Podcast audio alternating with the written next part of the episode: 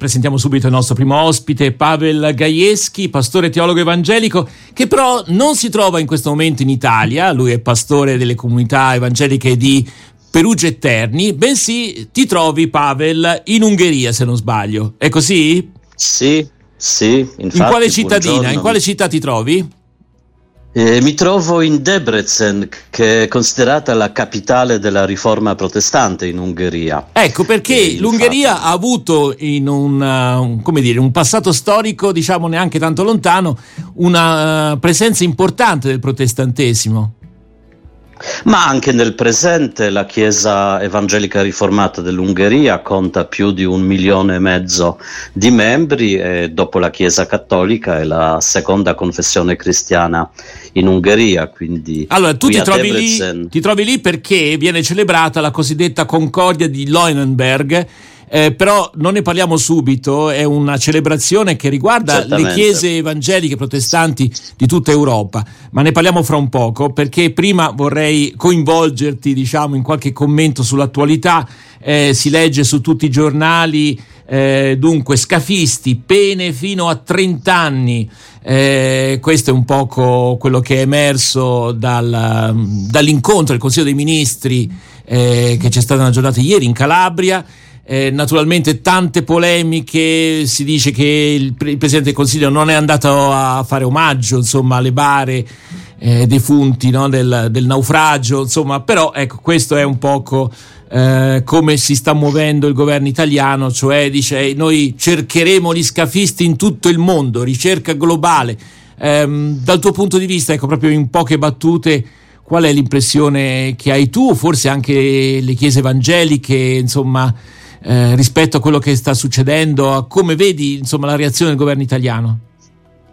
Ma il traffico degli esseri umani comunque è un reato, il traffico illegale degli esseri umani, eh, quindi vada bene l'inasprimento delle sanzioni, ma con questo non si risolve il problema perché eh, se vengono e verranno, spero, veramente sanzionati gli cosiddetti scafisti, sarà probabilmente un deterrente, però un deterrente blando perché finché non si apriranno le vie legali di immigrazione il solo inasprimento delle pene non produrrà nessun effetto duraturo. Eh, io ricordo che pochi giorni fa c'è stato anche uno scambio epistolare tra la Presidente della Commissione europea Ursula von der Leyen e la Presidente del Consiglio Giorgia Meloni. C'è bisogno di una politica veramente europea che valga per tutti i confini dell'Unione Europea e lungo le coste del Mediterraneo mediterraneo, ma anche io non dimentico la mia patria di origine, la Polonia, che costituisce di fatto il confine orientale dell'intera Unione Europea. C'è bisogno, ripeto, di una politica comune, c'è bisogno di regole chiare come si può entrare legalmente in Italia, eh, fissare in Italia la propria residenza e vivere e vivere serenamente, ecco. di questo abbiamo bisogno. E sembra che stia emergendo un consenso abbastanza trasversale, poi naturalmente come sempre eh, il diavolo sta nei dettagli. Ecco, Claudio, e poi ci sono altre notizie che vogliamo commentare. No, a me, francamente, sempre questi decreti, questo inasprimento, come se io mi domando, ormai la questione anche degli scafisti penso sia una cosa ormai da, da decenni. Cioè, non c'erano le leggi prima, che cosa gli davano? Un, un mezz'anno? Un anno. Cioè, cioè, è un inasprimento che potrebbe, potrebbe portare a qualche sì, elemento di deterrenza, però mi sembrano cose più di, di risposta di immagine. Mm. Allora, eh, sì, in effetti su questo poi naturalmente ci ritorneremo, eh, evidentemente. Allora, Pavel, un'altra notizia che ho trovato sul Corriere della Sera è che immagino eh, crei diversi malumori. Eh, confessò le stragi, Spatuzza e Libero. La detenzione finita dopo 26 anni tra carcere e arresti domiciliari. Da uomo dei Graviano a pentito.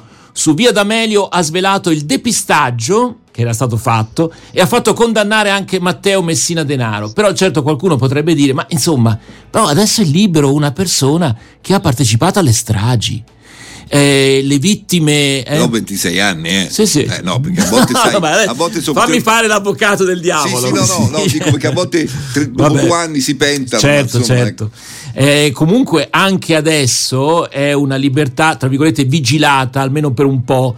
Eh, ha ottenuto la libertà condizionale senza più vincoli della detenzione gli restano 5 anni, di, insomma, 5 anni in cui deve osservare certe regole, per esempio non frequentare abitualmente, tra virgolette, pregiudicati, non uscire dalla provincia in cui abita senza autorizzazione, ma insomma di fatto ha chiuso i conti con la giustizia italiana, che l'aveva condannato all'ergastolo per le bombe di Roma, Firenze e Milano. Eh? Esplose nell'estate di 30 anni fa, 10 morti, 50 feriti, e anche per l'omicidio, attenzione, di padre Pino Puglisi, ammazzato il 15 settembre 93.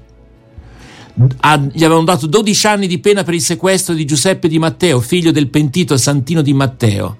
Dunque, uomo assolutamente non di secondo piano. Eh? Forse è proprio padre Puglisi dove c'è un cambiamento in lui. Eh, lui credo che l'abbia testimoniato e, e, in effetti ha fatto un percorso di pentimento eh, nel senso proprio stretto del termine, religioso proprio. Paolo Gaieschi, è una tua reazione? Perché immagino che anche tra i nostri ascoltatori c'è chi sarà contento e chi invece dice ecco qua, questa è la giustizia italiana. Ma la giustizia non può mai significare la vendetta, eh, la giustizia appunto si chiama tale perché tiene conto della persona, tiene conto delle sue azioni, tanto buone quanto cattive, e alla fine la giustizia con i suoi organi eh, ufficiali emette la sentenza. Eh, io penso che anche il peggior criminale, penso questa espressione il peggior criminale, potrebbe applicarsi a questo, a questo caso, sì, a questa notizia, comunque deve avere la possibilità di pentirsi e questo con Spatuzza è accaduto. E appunto non, qui non c'è niente per così dire di spirituale di religioso e la giustizia con i suoi organi deputati ha valutato che questo pentimento ha portato anche risultati buoni per la collettività. Ma sul piano spirituale io credo sempre nella possibilità della conversione. È un altro piano. Mm-hmm. Conosco situazioni di persone che alla fine sono rimaste in carcere perché appunto condannate all'ergastolo senza nessuna possibilità di cambiare questo tipo di sentenza, ma hanno vissuto una profonda conversione interiore. Eh, sarebbe perfetto se l'uno e l'altro potessero andare in perfetta sintonia, cioè il pentimento da un punto di vista eh, giudiziario, ma anche la conversione interiore. Qui naturalmente si apre un'altra questione dell'ergastolo. Ci sono persone assolutamente favorevoli a questa pena detentiva con la dicitura fine pena mai o viene scritta la data 9999 perché altrimenti i sistemi informatici del Ministero della Giustizia devono anche in qualche modo prevedere fine pena, quindi fine pena nel 9999 è abbastanza lontano. Ci sono molti paesi anche nell'Unione Europea che hanno abolito l'ergastolo in cui la pena massima detentiva è di 25 o di 30 anni. Però io ripeto, anche il carcere non deve essere un luogo di vendetta, di tortura, cioè il carcere è un luogo in cui una persona dovrebbe riflettere profondamente propria, sulla propria vita, sulle proprie azioni e trarre tutte le dovute eh, conseguenze, magari appunto come nel caso di Spatuzza, intraprendendo la strada della collaborazione. Ecco, a proposito del suo percorso molto particolare, eh, direi mh, mm, veramente, se non unico, abbastanza raro, eh, lui ha fatto un percorso anche sul piano umano molto interessante. Eh, ha, chiesto, eh, ha, ha, chiesto, di contattare il fratello di Pino Puglisi, che lui ha ucciso, per chiedere perdono. E, questo, questa richiesta gli è stata accordata, insomma, e anche il fratello l'ha accettato. Per quanto sì, il perdono, sicuramente, il sì. perdono è sempre complicato chiedere a chi non è stato la vittima, ma magari il familiare. Comunque, eh, io leggo qui un virgolettato in cui si parla di conversione religiosa che l'ha portato a compiere concreti atti di riparazione e solidarietà sociale. Ne sarebbero prova il perdono chiesto alle vittime, l'attività di volontariato, l'invito a collaborare rivolto a tutti i mafiosi con cui è stato messo a confronto in 15 anni di indagini e processi. Allora, microfoni spenti, Claudio mi diceva, vediamo se non l'ammazzano prima o dopo. E, beh, insomma, adesso a, part- a prescindere da, da Spatuzza, la cosa interessante è che anche l'uomo o la donna peggiori possono trovare un percorso di pentimento che magari qualcuno potrà apparire persino ovvio, ma insomma nella vita di tutti i giorni a volte siamo molto pessimisti gli uni verso gli altri, no? verso il nostro prossimo. Cosa, cosa ne pensi Pavel? Sì, proprio penso così come ho detto pochi istanti fa, che la via della conversione, quindi un cambiamento radicale della propria vita, una direzione di marcia diversa, è una categoria biblica, ebraica. Ma tu ne hai, mai conosciuto, ne hai mai conosciuto qualcuno che veramente ti ha sorpreso? Tra virgolette. Sì, sì, sì, ho conosciuto diversi anni fa, eh, si chiamava Nunzio Giuliani e purtroppo poi è stato brutalmente ammazzato, ma ecco. non a causa, per così dire, del suo pentimento, ma è stata una vendetta cosiddetta trasversale. E quindi non dimentichiamo che per una persona che si pente veramente, si converte veramente, perché Nunzio è poi diventato anche un credente, frequentava la chiesa battista di Napoli uh, siamo a metà degli anni 90, purtroppo la macchina, oserei dire, diabolica della criminalità organizzata continua, continua il suo corso e quindi mh, io spero veramente che anche coloro che continuano sulla via eh, del crimine, della violenza, che sempre più persone, sempre più uomini cosiddetti d'onore possano ritrovare quell'onore vero, l'onore non del male, ma quello del bene, è una speranza che continua a nutrire. Allora, Claudio, poi mettiamo uh, una pausa musicale con Fiorella Mannoia. No, mi veniva in mente quando hai detto che una persona può sempre eh, intraprendere un cambiamento radicale. Anche mi viene in mente Gesù sulla croce e, e, e accanto il ladrone. a lui il ladrone che sì. all'ultimo momento eh, si pente. Quindi questo ce lo dobbiamo, eh, specialmente come cristiani, no? quindi ha ragione Pavel, insomma è chiaro che ci vuole anche un percorso. Anche, però, di, anche di, prudenza. Però, esatto, però, però... Certamente. Sì, sì. Eh... Sentite, io vorrei leggervi ancora una testimonianza. Di Vincenzo Russo, cappellano del penitenziario di Sollicciano, testimone dell'incontro tra l'allora detenuto Spatuzza e il fratello di padre Puglisi, ha scritto il sacerdote, si presentava con un carico enorme di aspettative già consolidate, avrebbe conosciuto un criminale feroce, un mafioso per eccellenza. E invece è rimasto particolarmente colpito nel trovarsi di fronte a una persona diversa da quella che immaginava, dopo i primi momenti di freddezza, imbarazzo, quasi gelo, accolto di avere davanti a sé una persona che aveva rielaborato, che non era più la stessa, non stupisce perciò se alla fine di quell'incontro egli sia riuscito a parlare addirittura di volontà di perdono. Credo che se dobbiamo parlare di miracoli ancora oggi, questi sono i miracoli a cui, a cui tutti aspiriamo, insomma, no? per i peggiori criminali, ma anche per ciascuno di noi con i nostri scheletri nell'armadio o comunque con le nostre imperfezioni. Vabbè, ci ascoltiamo Fiorella Mannoia in viaggio e poi torniamo a parlare con Pavel Gajewski, ci sono ancora dei temi importanti che vorremmo commentare con lui e quindi ci ascoltiamo Fiorella con In viaggio su Request.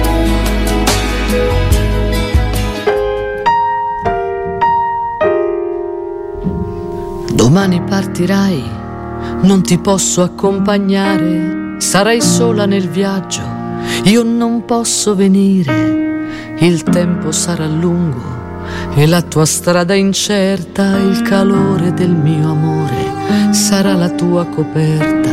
Ho temuto questo giorno, è arrivato così in fretta e adesso devi andare, la vita non aspetta. Guardo le mie mani, ora che siamo sole, non ho altro da offrirti, solo le mie parole. Rivendica il diritto ad essere felice, non dà retta alla gente, non sa quello che dice e non aver paura. Ma non ti fidare se il gioco è troppo facile, avrai qualcosa da pagare. Ed io ti penserò in silenzio nelle notti d'estate, nell'ora del tramonto, quando si oscura il mondo, l'ora muta delle fate. E parlerò al mio cuore più forte perché tu lo possa sentire. Questo è il nostro accordo prima di partire, prima di partire domani non ti voltare.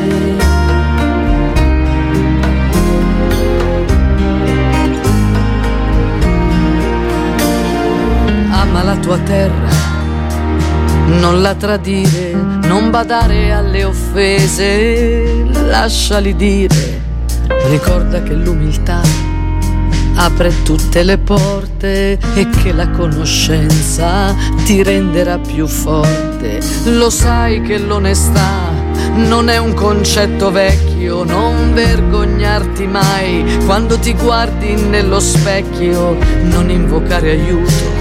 Nelle notti di tempesta e non ti sottomettere, tieni alta la testa,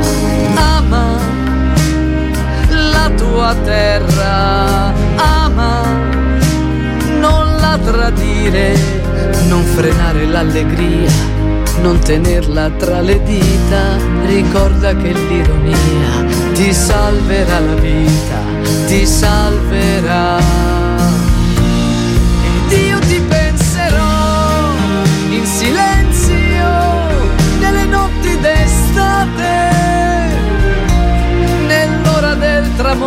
Tramonto, quella muta delle fate e parlerò al mio cuore perché domani partirai in silenzio, ma in una notte d'estate. Io ti verrò a cercare, io ti verrò a parlare e griderò al mio cuore perché tu lo possa sentire sì lo possa sentire.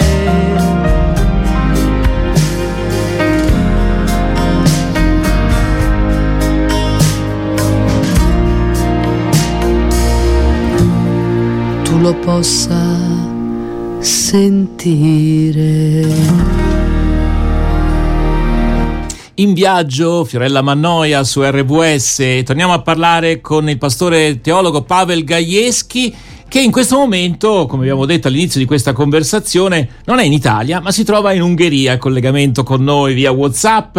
E dunque, la cittadina ce l'hai già detto, ma non provo a ripetere perché la mia pronuncia ungherese. Debrecen. Ecco, bravissimo. Debrecen. E, e, in questa cittadina c'è una celebrazione eh, comune di eh, rappresentanti delle chiese evangeliche protestanti d'Europa perché eh, si sta celebrando una, una, conquista, tra virgolette, di 50 anni fa, di cui si sa poco, che si chiama Concordia di Leuenberg. Ehm, Pavel, prima di commentare un'altra notizia importante dai giornali di oggi, Papa Francesco, dieci anni di pontificato, ecco, qualche parola su questa, su questa celebrazione, forse anche alla luce di quello che sta succedendo in, in in Ucraina, insomma, non dico che sentite i cannoni sparare, però non è neanche tanto lontano il confine, insomma. Sì, siamo a circa 180 km eh. qui a Debrecen, eh, il confine appunto non si sentono i cannoni, i missili, ma comunque la vicinanza si sente. Ma ritorno al motivo della mia presenza, allora nel 1973 venne firmato un documento dal nome un po' strano, Concordia, che potrebbe significare semplicemente un accordo solenne tra i seguaci di Martin Lutero da un lato e dall'altro coloro che hanno seguito nei percorsi della riforma della Chiesa Ulrico Zwingli e Giovanni Calvino, quindi per così dire l'ala riformata del protestantesimo. Sembra strano, ma fino al 1973 non c'era la piena comunione tra queste due confessioni evangeliche, ci sono stati tentativi di unire le chiese sul piano amministrativo, ma sul piano della comunione, ecco, sembra strano, ma fino al 1973 c'erano ancora problemi dottrinali. E oggi con un convegno accademico veramente di ampio respiro europeo e non solo, eh, ricordiamo questo documento perché oggi come oggi non solo i luterani, non solo i riformati, ma anche le sorelle e i fratelli metodisti, di fatto formiamo in Europa eh, una grande comunione di chiese protestanti in Europa, questo è il nome mm. ufficiale, con quasi 60 milioni di sorelle e fratelli, che non sono una super chiesa, non siamo ancora a una chiesa protestante unita d'Europa, ognuno mantiene i propri nomi storici, le proprie usanze, le proprie lingue. E anche le differenze teologiche? Su... E, anche e soprattutto anche Mm. Sì, anche le proprie differenze teologiche, ma il cuore di questo accordo è che di fronte alla parola di Dio siamo uniti, annunciamo lo stesso Evangelo e anche di fronte al pane e al vino siamo uniti, possiamo reciprocamente partecipare e celebrare insieme la cena del Signore. Ecco, Questa scusi, mi sembra una Pavel, grande conquista. Ecco, segnalo che sul piano storico uno dei punti più divisivi tra eh, Zwingli e Lutero, per intenderci, era proprio cosa intendere per quel che riguarda la cena del Signore. Se non sbaglio, eh, sicuramente con... No, non sbagli, ecco. non sbagli assolutamente, ma poi Giovanni Calvino ha dato il suo contributo e ha trovato un cosiddetto punto di convergenza, però all'epoca non è bastato perché anche ragioni politiche spinsero mm. i luterani a in mm. qualche modo Senti, bloccare Paolo, questo processo. Ti faccio una domanda un po' a trabocchetto, forse, ma ecco, le divisioni del passato testimoniavano anche una passione eh, che in qualche modo e convinzioni molto profonde, qualcuno potrebbe dire anche fanatiche, però insomma eh, oggi non c'è il rischio che si va d'accordo perché tutto sommato si relativizzano un poco queste cose, insomma. Mm. No, al contrario, c'è la grande passione per annunciare Gesù Cristo okay. e Gesù Cristo indubbiamente sovrasta tutte le nostre differenze teologiche. Oggi il problema è che il mondo è scristianizzato, abbiamo bisogno veramente di una nuova missione, abbiamo bisogno di annunciare con una voce sola l'Evangelo della grazia.